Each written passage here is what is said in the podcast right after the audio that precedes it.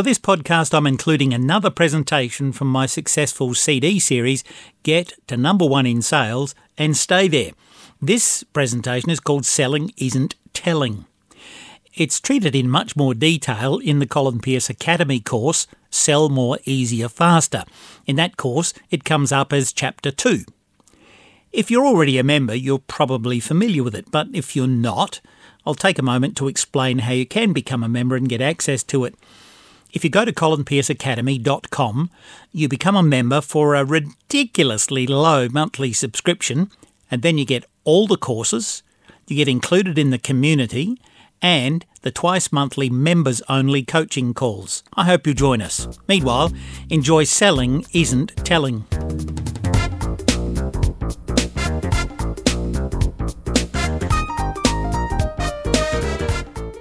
I've given this talk many, many times in countless seminars and conferences, and it never ceases to amaze me how many salespeople still need to hear it. We all talk too much, yes, me included, and we make fools of ourselves. Sometimes we talk so much we lose the sale. In this live recording, you'll hear me talking to a group of multi-level people about selling their products and inviting people to join them. I feel I owe you an explanation so you're not entirely lost. The main product, in fact, was a dairy alternative made from whey called Waylight, and the main selling that these people did was conducted in homes. This client asked me to have some personal involvement so that I knew what it was like firsthand to make presentations myself and teach the people from a first-hand point of view, and you'll hear me using those couple of examples during this presentation. So how should you react to this? Well, to start with, you'll get a few laughs, but while you're listening, you can also make a simple transposition of your products and selling situation into the ideas I talk about. Talking too much is a universal problem, so here we are with Selling Isn't Telling. Oh, and by the way, stay listening right to the very end because you'll hear one of their sales managers upstage me and get me a real beauty. I want to talk to you about not talking so much, which is... Uh...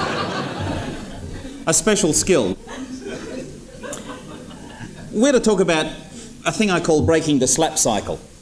And breaking the slap cycle uh, will become obvious or evident to you in a little while, why I've called it that. But we need to ask ourselves if it's really important to talk so much. I've found above all that this is a very simple business. In fact, I said when I first looked at it that it's so simple it's almost dumb. And I'm astounded that people make it so complicated, and I'm astounded that people can't do it. I'm astounded that people come to a, a presentation, they sign up, they become members, they get some products, they buy the business tools, and then they say, but I can't get anybody else to join up. I really wonder why not. I think it's because they make it so complicated, and they make it difficult. It's a very simple process. And conversations and selling is a very simple process. Oh, did I say a bad word?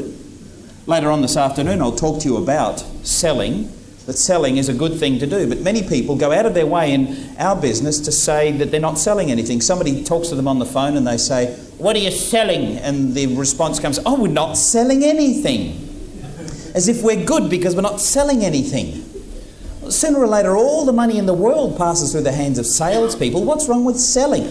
Well, I know this bloke who's a real jerk at selling. Oh, well, that's different. If we're talking about jerks, that's a different conversation altogether, but we're not knocking selling because it's done by jerks. You see, many salespeople who mess up the reputation of selling would be jerks even in a monastery on a five-year vow of silence. I don't think many people understand that in our country. We've all got the idea that selling is some sort of pox. Small, large or intestinal. It's, there's nothing wrong with selling. More of that later. But if somebody asks you if you're selling something, you don't have a cat over it. It's okay to be found out that you're selling. But a lot of people don't understand that selling isn't telling. Selling is not telling. If you don't write anything else down, write that down, please. Selling isn't telling. Is there anybody here who is fairly talkative? Put your hand up if you're fairly talkative. A sanguine sort of person would probably be more talkative. You can meet others who are talkative. Did you ever have an auntie or a grandma say, uh, like they said of me, "Oh, Cole, you'll be a salesman when you grow up. You can talk the leg off a chair, do you?" Have you ever heard that said? Have you said it to your own child? You see, there's an equation in our mind which says selling is telling. If you can talk well, you must be persuasive. The interesting thing is that the more you talk, the less persuasive you are. We'll explain later why that is so. So I'd like to put this to you, that selling is listening through asking questions. Selling is asking questions and listening. Somebody once asked uh, Fred Herman, who was a known speaker in the United States on the national speaking circuit, uh, when he was being interviewed on television, they said, "Fred, I believe you can sell anything to anybody," said the interviewer, a Johnny Carson type person. Fred said, "Well, I, I've heard it said." And the interviewer somewhat cynically said, "Well, go on, sell me that ashtray." And Fred said, "Well, first tell me why you'd want it." And the guy explained it. And he said, "How much would you be prepared to give me for it?" And the fellow explained it. And Fred said, "Well, I guess I'll let you have it then."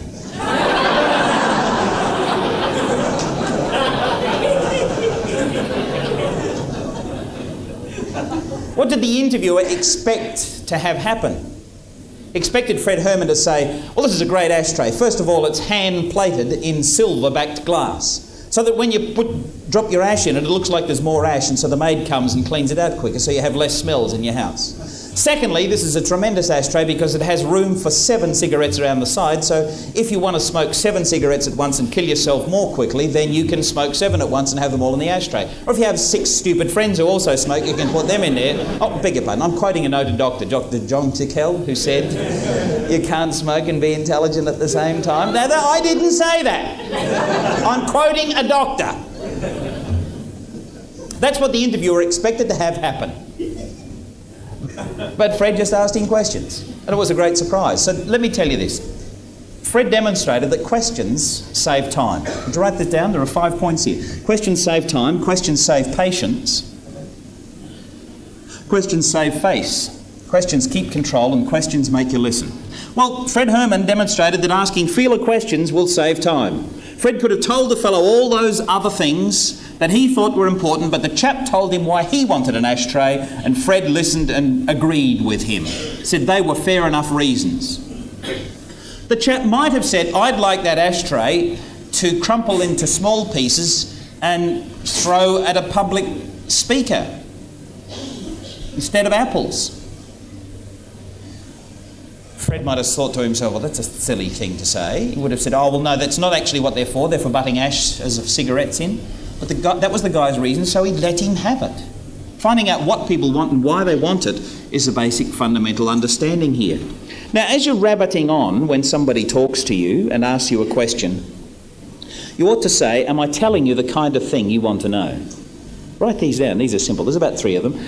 Am I telling you the kind of thing you want to know? Have I told you too much? Am I explaining this clearly enough? Is there anything I haven't covered?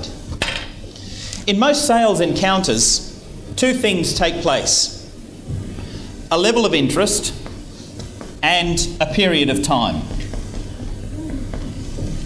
That's simple enough, isn't it?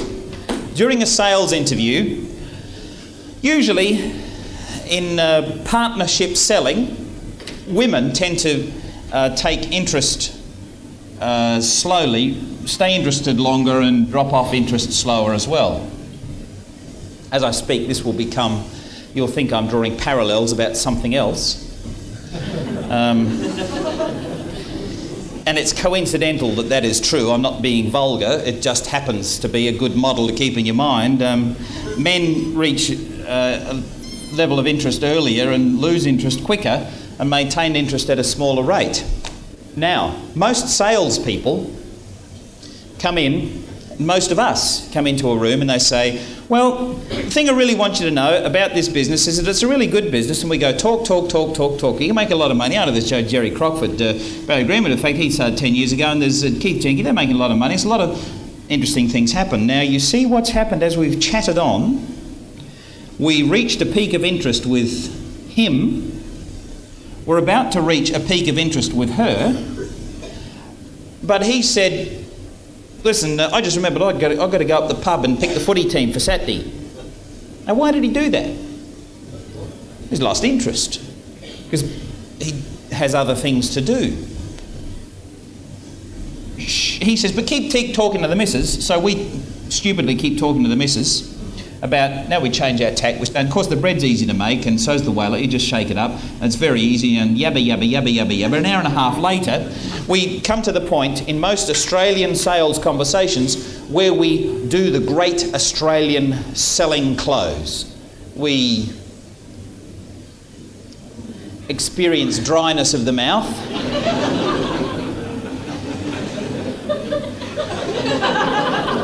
And we say, whoa.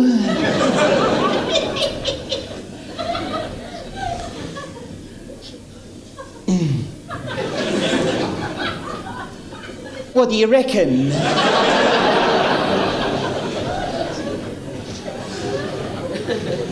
And she says, I'd like to think about it. And you say to me, that's right, they always say that to me. Have you just met yourself?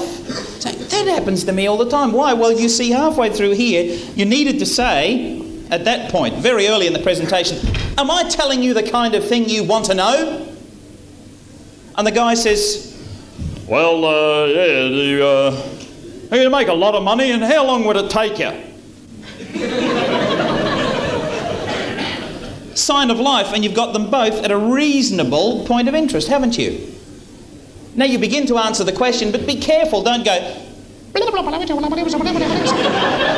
because you'll reach here before you know where you are. A young country preacher went to a country church for the first time, and it was a long way out, and he'd been studying at Moore Theological Seminary. He knew everything, and he went all the way to uh, some bush country town, Newcastle or something, and when he got there he said to himself, this will be good. And he went into the church, but there was only one old farmer who came to church. And he looked at his watch and he waited and he checked that there was the right time. And finally the old fellow took pity on him. He said, listen, son, I'll give you a bit of advice here. When an old codger like me goes out to feed me cows and only one comes, I still feed it. So I've come, son, why don't you feed me? That's your job. So with glee, the young preacher took to the pulpit and he began to preach as he had never preached in his life. Sermon class laid nothing alongside this. Every thought in his notes gave birth to five more that he hadn't thought of, and he took to his task as fire takes to dry grass, and across that flaming plain of attention he raced like an inferno. And at the end, after an hour and a half of preaching solidly, he took a breath, mopped his brow, and went to the end of the church aisle and shook hands with the congregation, who walked out and said, son, I've got another bit of advice for you. When an old codger like me goes out to feed his cows and only one comes, I don't give it the whole flamin' truckload.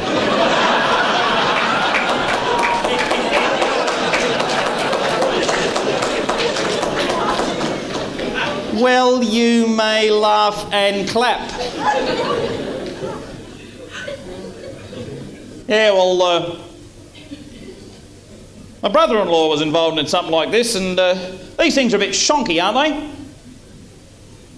Right, mate, look, just step back a bit. I'll hop out of the cab here and pull this lever and uh, tip all this stuff on your foot. You just need, you and the missus need to step back a bit because you're about to get the whole truckload. Are you ready? Yeah. Oh, you mean this is pyramid selling? No, mate, this is not pyramid selling. Nothing like pyramid selling. It's sort of not even multi-level marketing. It's similar to multi-level marketing. Not really multi-level marketing. One of the interesting things about this is that it's been outlawed since nineteen seventy-four. They outlawed pyramid selling in nineteen seventy-four, and they haven't done anything like that ever since. And said, so our company's definitely not. No, our company's clear. This is both Larry Hadding, Lee Hadding, and Larry Hadding. We got this guy called Neil. He's a wonderful fella, and that's what Neil Leary's like. And he's a bit funny sort of fella. And he goes, oh, we got these good guys, little uh, Jerry Crockford and uh, John Smart. No, we're Fear Incorporated. You know, we belong direct selling association with multi-level association. No, it's Fear Incorporated. It's fantastic. Where've you all gone? They're buried under the truckload.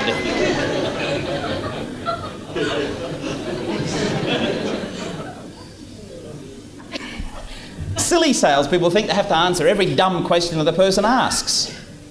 He's just saying, I'm paying attention, you know. I'm here. We'll speak more of that later. And as you're answering a question, as you're talking about the process, he says, Yeah, why'd they headquarter in Brisbane then? It's a question. See, he's saying... Yeah, I'm interested. Tell us a bit more. Don't get out of the cab and pull the lever. Just say, I don't know, I guess that's just where the people lived and they found that convenient. Does that answer the question? Oh, yeah. Good, let's go on then. Shut up.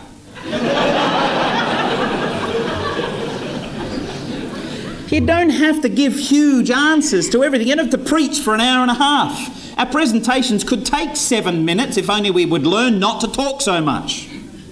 And ask more questions. Ask if we're getting through. And don't ask a question as if it infers the person's an idiot.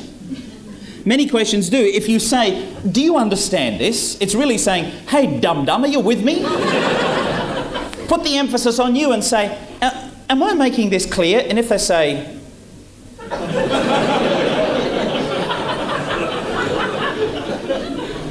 eh? Have the boldness to say, I'm not really making it clear, am I? I think there's a bit you don't understand. Where did I lose you? Oh, now you come to mention it. What did you say after you come in the front door? Ah, back there. Okay, good. But asking questions and clarifying along the way, am I making this clear enough? Am I making sense? Does this come through? Am I speaking into your listening? Then you'll find out. Then if they say, no, you say, well, thank goodness, tell me what you want to hear. The sound of your footsteps going down the driveway. Or they'll say, look, I don't know that we've got the courage. We're pretty frightened little people. I don't know that we could do this as clever as you and that. Careful you don't get out of the cab and lift the truckload lever. Just say, what is it you don't understand? I know there are lots of people just like you who are happily involved in this business. What have I said that's made you feel as though it's not for you? Oh, we've gone on with that a bit. What's wrong with telling too much? Well, the danger in telling too much is the following. You might bring up material they hadn't thought of, about which they may object. You go rabbiting on through here and you say, and by the way, this is nothing like pyramid. Ah, what's pyramid? Shut up. Don't talk so much. You bring up stuff that they might object about. You confuse them. There's another thing. You might talk so much, you'll confuse people. I've interviewed person after person who, and I said, do you understand the business when you first came into it? No. I'd done the bread. But that never turned out. What about the business? Hmm? Was it explained to you? Yeah, the bloke went on a bit. See, we tell so much we confuse people. You might find that your, your person simply gets bored and loses interest. You make it too hard. You see, it's a simple business. It's as easy as pie. We make it complex by talking too much. I've said that asking questions saves time. Next, asking questions saves face. You actually don't tell the customer what they already know. I had a chap at my house the other evening and he was... Uh, I started the three-page planner presentation and I began to explain to him uh, how the multiplication system works. He says, I know all this, I've seen this before. So I took a risk and I said, well, why don't you draw it for me? And he took great pride in going two times two equals eight times sixteen equals thirty. I said, you don't know the bottom bit. And he says, no, what's that? And so we had a chat, a conversation. And normally you don't give up your materials and let somebody take over your presentation. That's a pretty dumb thing to do. But I decided that I was not going to spoil the relationship we had by dictatorializing him on something he already knew. I was talking to a life superannuation representative the other day, and I talked to professional people about the fact that we need four kinds of things in our future. There's superannuation, we need our house, we need a bit of finance, uh, some investment, and we need, need an income, like my tapes and books and royalties and things, or an income like this. And I didn't presume to go on to him about superannuation because he knew it and he knew the law, he knew how it was all falling apart. So you don't tell people stuff they already know. Ask them how much they do know. Tell me, how do you feel about superannuation, Bob? Yeah, well, you know, it's not as much as it used to. Who knows what's going to happen in the future? Yes, that's interesting. What are some of the things you've got planned for your future? You know, some little dreams and some hopes that you're going to do when you retire. He says, oh, well, super, we, we definitely need an income. I say, yeah, well, you've worked it out, haven't you? So many people sit there and lecture everybody with the same script. Now, that's a good idea when you first begin, but notice what's happening, so that as people's body language shifts, as they get up and go to the pub halfway through, that you're probably going on too much about something they might know something about. If you're getting around to doing a bread demonstration on a follow-up, the first question you must ask is, have you ever made bread before? Yes. Well, now that you know, don't go ahead and give them the whole truckload. Say, what exactly have you experienced with making your own bread? And they tell you they bought it from, you know, Van the Bread Man or whoever, who might have supplied them with stuff they had to knead twice. And, and uh, you say, well, that's interesting. There are many things that are similar. Shall I just tell you the differences? Questions all the time. Questions. Shall I tell you the differences? Yes. So you explain the differences, explain how the bread is made, and explain where to rise it. Am, am I making this clear enough? Is there another place in the house where you think you could let the bread prove? Ask the question. Let the person become involved. Don't tell them stuff they already know. Do you know how plans like this work? Do you know how bank card system works? Do you know how a double oh eight line works? Don't lecture people. Ask them, and if they tell you they know, then simply summarise it in case they're telling fibs to get rid of you.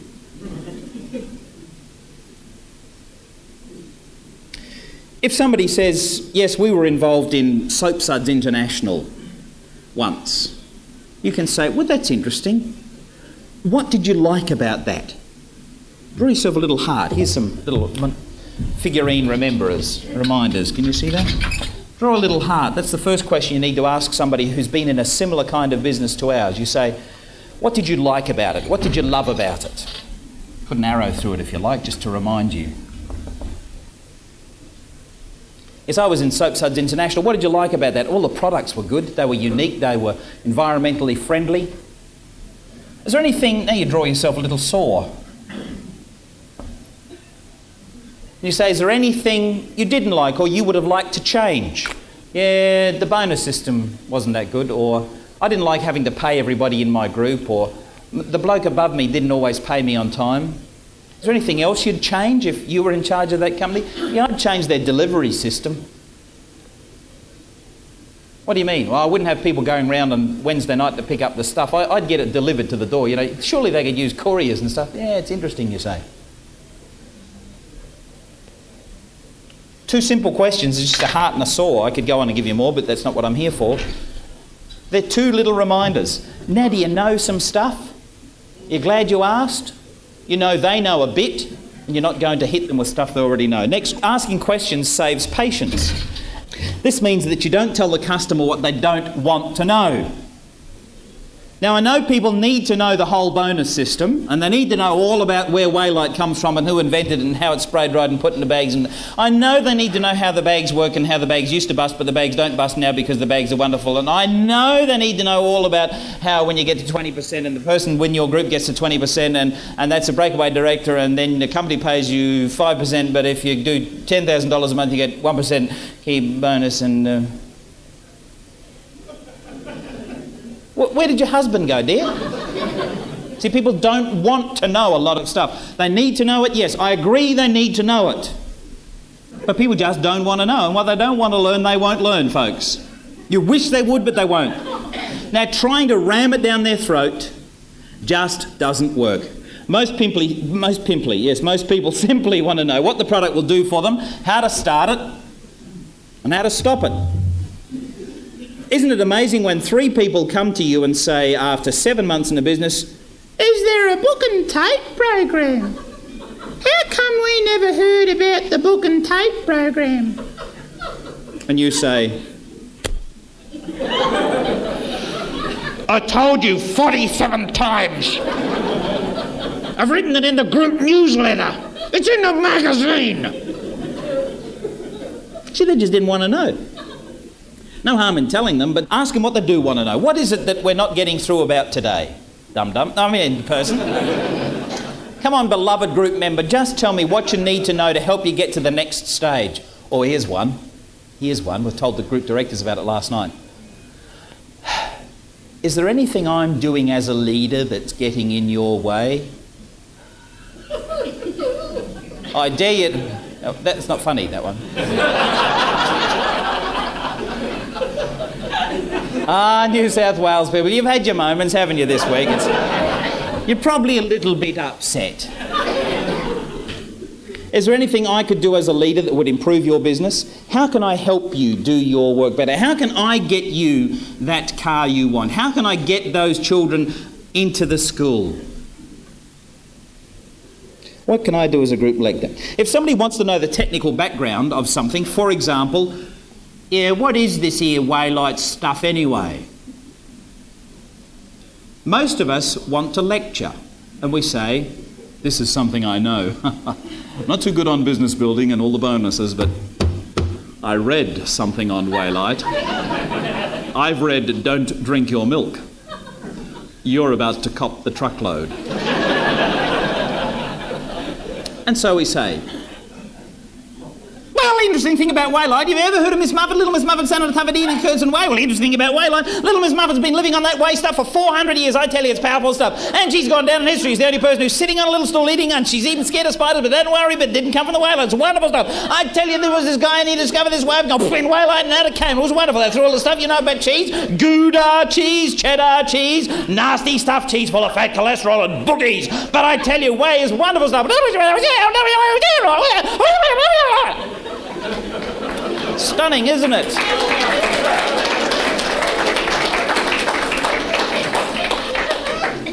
Ready? What's this Waylight stuff? Say, would you like to know the technical background? Say yes. Yes. Shall I give you the full laboratory understanding or just skim the surface?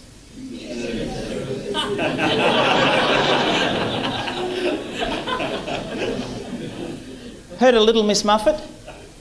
Yes. She's been living on it for four hundred years. It must be good.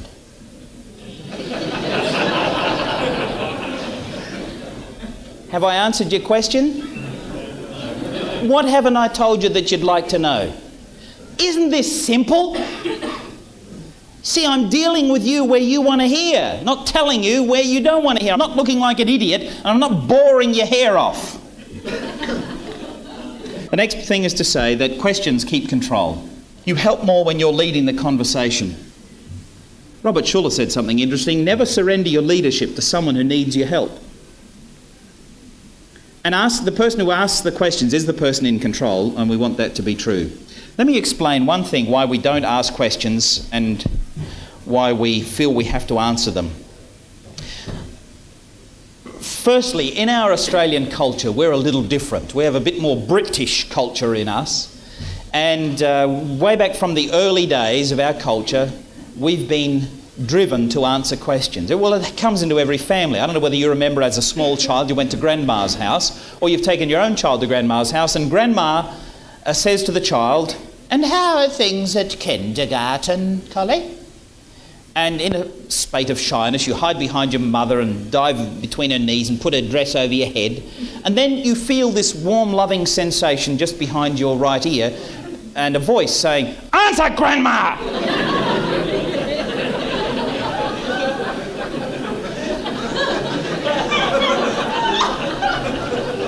So you stagger out from between Mum's knees and untangle yourself from her tresses and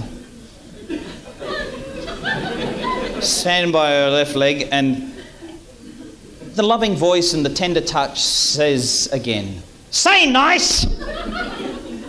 And you say, "Nice!" And then again they say, "Don't be a sook-son!" And in the car on the way home, the counselling begins. If you want to get on in this world, when somebody asks you a question, square your shoulders, look them in the eye, and give them a fair, decent answer. Have you heard this little lecture before? Have you given the lecture before? Mm-hmm. Because good boys and girls look people in the eye. Interestingly, that's one of the reasons that our culture clashed with the Aboriginal people of, of Australia. The British people came here and they would say to the early Aboriginal people who had shared the farmer's sheep because they had shared their kangaroo, so they'd gone and shared the sheep. The farmer would say, and that's how it, that's, that's, that's the culture. And the farmer would say, "Jackie, you steal my sheep?" And the Aboriginal person would look down and say, "Nah, boss." "You lion mongrel, Jackie, you stole my sheep." "Nah, boss, never seen your sheep." Now, if he hadn't stolen the sheep, he was telling the truth. But the boss would say, "You lying to me, Jackie, because you can't look me in the eye." Little did he understand that for an Aboriginal person to look a person in the eye was to be ill-mannered, to steal their spirit and to belittle them. But to the British person, it was to be a lying mongrel. Interesting, you see, we've clashed with all sorts of cultures over this very issue. And in, in early days, we went out in just after the imprisonment of the convicts, and as their children grew in the streets, they were called bad currency by one of the early writers. And the currency children of Australia developed an antipathy to law, to church, to army, and to organisation and society, because that had destroyed their parents and their homes. And they went into the bush seeking solace and friendship. Their sisters had been married into the wealthy families because there were so few women in the colony, and the boys went away and spurned all those things that stand for authority. But they knew when the authorities spoke, they had to look him in the eye. Some of them would rather die than look in the eye. That's why we have as our national anthem a story of a man who committed suicide rather than go to jail for stealing a sheep. Interesting, isn't it? Interesting also that we have the highest suicide rate in the world, and our national anthem is about a suicidal thief. I find that fascinating, but that's beside the point. Uh, where was I before I rudely interrupted myself? These people went into the Boer War, to the First World War, and they learned that you look people in the eye. Now, they resented authority, but when they came out of the army, they became teachers, they went into schools, they became fathers, and they passed this stuff on. You look people in the eye, you look people in the eye, you answer people. When somebody asks you a question, you give them a decent answer. It's deep in our culture. The other thing that's in our culture is that we don't let children ask personal questions. A child toddles in and sees mother shaving under her arms in the shower, and the child stands and looks and says, "Why you do that?"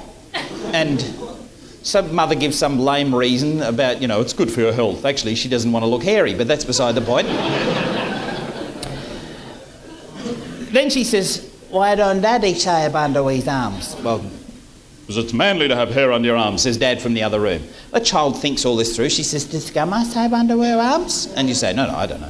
You go to Grandma's house, and in the middle of afternoon tea, a little voice out of the blue says, "Does you shave under her arms, Grandma?" Or worse. My mother discovered parts of the human anatomy she didn't know existed from my eldest child. She said,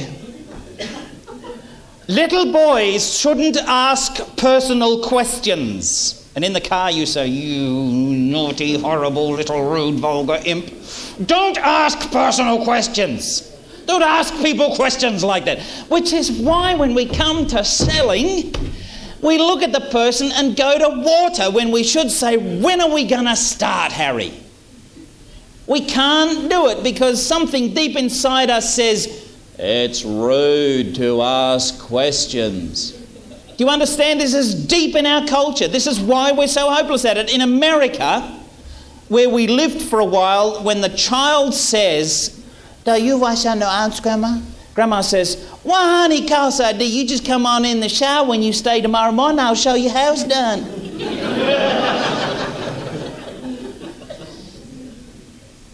That kind of freshness and delightfulness is encouraged, while you find many American salespeople have no qualms about asking you personal questions, almost to the point where it's an affront to me, and I'm quite used to the idea. And living there, I'd find that asked me questions about our heritage, our home. We lived with one family for a few weeks, and they just peppered us with questions non-stop. And my kids even thought they were intrusive, but they were just inquisitive. It's not in our culture. So you see, when you can't ask a question and you talk too much, it's cultural, it needs to be broken. So let us do a little bit of breaking, can we? Jerry, could you come and help me for a sec, please? We're going to do this little little role play here. We're going to play a game where you answer a question with a question without replying to the question, without repeating the question, and without changing the subject. Jerry, we'll do this. I just, you ask me the questions, Rule one, demonstrating, no replies. Colin, how old are you? twenty-two. Now, I lose because I lied. I'm actually twenty-three. And I replied to his question. You understand? I didn't answer him with a question. Got it? I replied. I should have asked him a question, but I didn't, so I lose. Rule two. How old are you, Colin? How old are you? Now, I answered him with a question, good boy, but I repeated his question, so I lose. I'm getting there, though. I'm asking a question in response to a question, but I repeat it. So no replies, no repeats. You should be writing this down because you're going to play in a moment.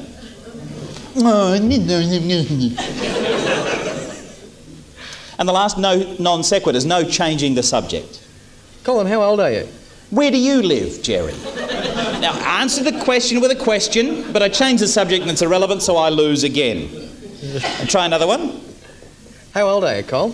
Why do you want to know that? Now again, change the subject, I lose. You've got it? No replies, no repeats, no non-sequiturs. This is how it could sound as a conversation. Not an easy conversation, but it makes some sense as we go through. Can't find the line. Um, here you go, sorry. It's over here.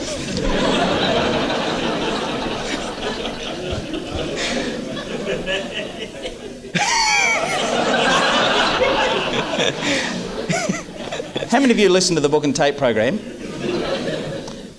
This is what I put up with all the time. Freddie, stand by Jerry, cue. What am I talking about? Do you go to the movies much? On my own or with the family? Have you seen a good one with the family lately? Ah, have you seen An American Tale? Is that the one about the mouse? Hasn't that Spielberg got a great feeling for animation? Conversation, no replies, no repeats, no non-sequiturs. Please stand up. And find a partner. Oh, no, I don't do this. I've just come to observe, actually. I'm... Stand up!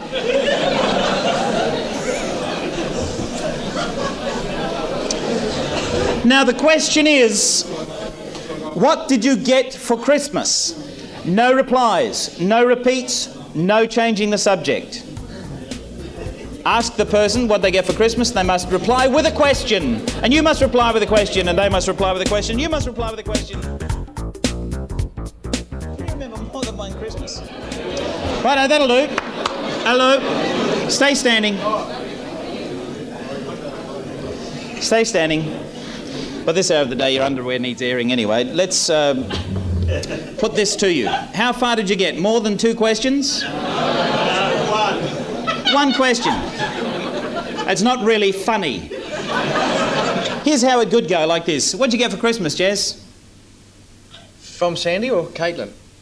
Did they both give you a present?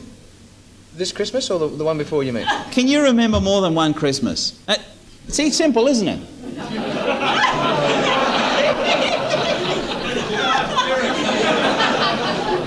You'll be impressive. Why can't you answer a question with a question? Because it's in our culture. As a little man there saying, answer the question. Look him in the eye and answer the question. True? And there's another grandma there saying, don't ask questions, don't ask questions. Well, let's make it a bit easier for you. Sit down for a sec and uh, we'll finish with this little exercise. Here, new game, new rule. Oh, by the way, don't go to your next meeting or discussion and say, uh, hi, Fred, Mary, we're going to play a little game tonight. New game. This game is where you give an answer and then ask a question, like a normal person. Let's do the same one with the movies. Give an answer, then ask a question. Did you go to the movies? No, you start with me. That's different to last time. That's OK. I don't mind. I've found a new piece in the book. OK. How about I be the director and you be the talent?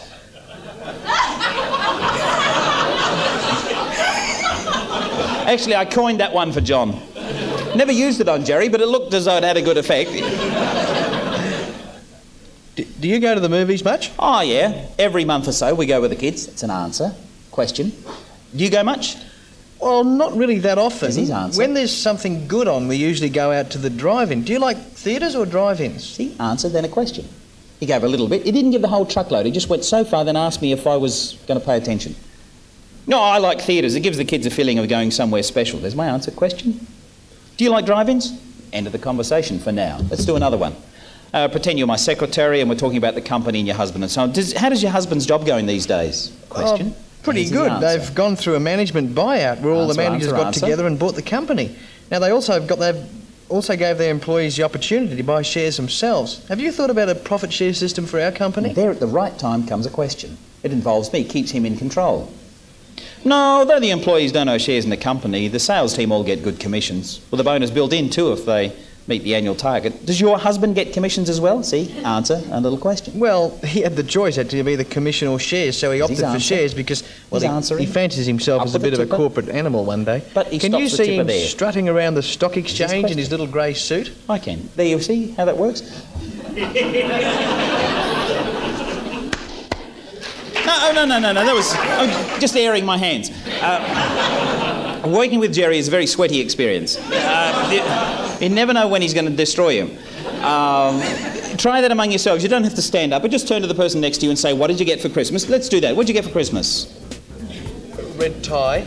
Uh, give a decent answer. A red tie with uh, lots of blue on it.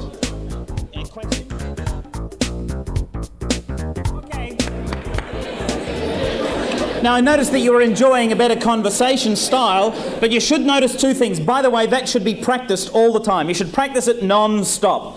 Uh, we had a sales manager who made us practice that years and years ago when I was with the uh, World Book Company, and if we did the Royal Adelaide show or anything like that, and he found us going on and on and on in answer to a question where a person might say, uh, uh, these are American, aren't they? And we'd say, oh, well, that's interesting about the American. But he'd come up behind us, and he'd pretend he had a cold, and he'd go, husk, husk.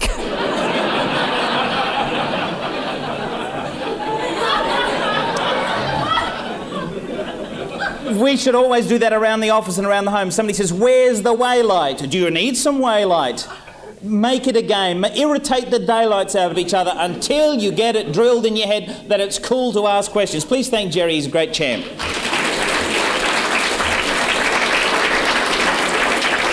Two things become obvious to you while you're making that presentation, uh, while you're talking like that. The first is, did you notice, there's a two points of strain. The first is, gosh, have I talked too much? Is now the time to ask a question? Did you notice that? Little moment of tension arises. I've gone on a bit. I think it's time to ask a question. The second point of tension is, and what the ding-dong am I going to ask? See how deep in our culture it is? You see what a problem it is to us? You see why we're doing this all the time? You see why we're not meeting people's needs? It's a simple thing, isn't it?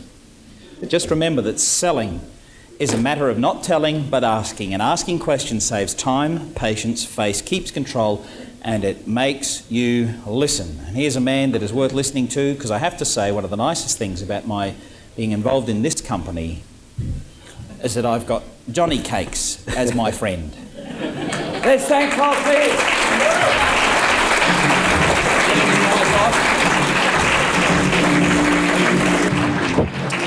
Just as we're going to lunch, and I did ask Colin to bring uh, some of his material. He got one hour, okay, uh, and there's sandwiches outside. We'll get to that. Uh, but listen, there's two products he's got. Fantastic book for kids, folks, uh, tale about forgiveness and something about the Billabong Tales. Just tell us a little bit about it. Uh, the Billabong Tales is a program that was uh, written in Australia. The songs were recorded in Australia, and we took it to California, where our producer is, and uh, produced this. There are five in the series. Uh, this is the first. It's on the theme of contentment, and uh, it through five songs, two stories, a little interview with a talking koala by the name of Ted. It... Uh,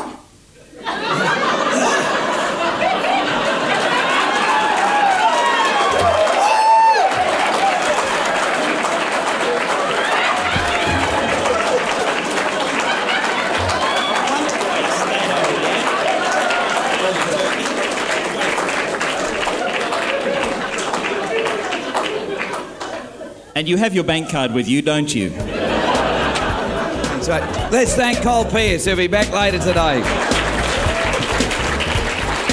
In case you didn't catch it, that was Jerry Crockford standing at the back of the room sneezing a big loud ask. He certainly took me by surprise. You've been listening to Be So Good with Colin Pearce. For more episodes, check the playlist at colinpearce.com slash podcast. And don't forget to drop a review in the iTunes listing.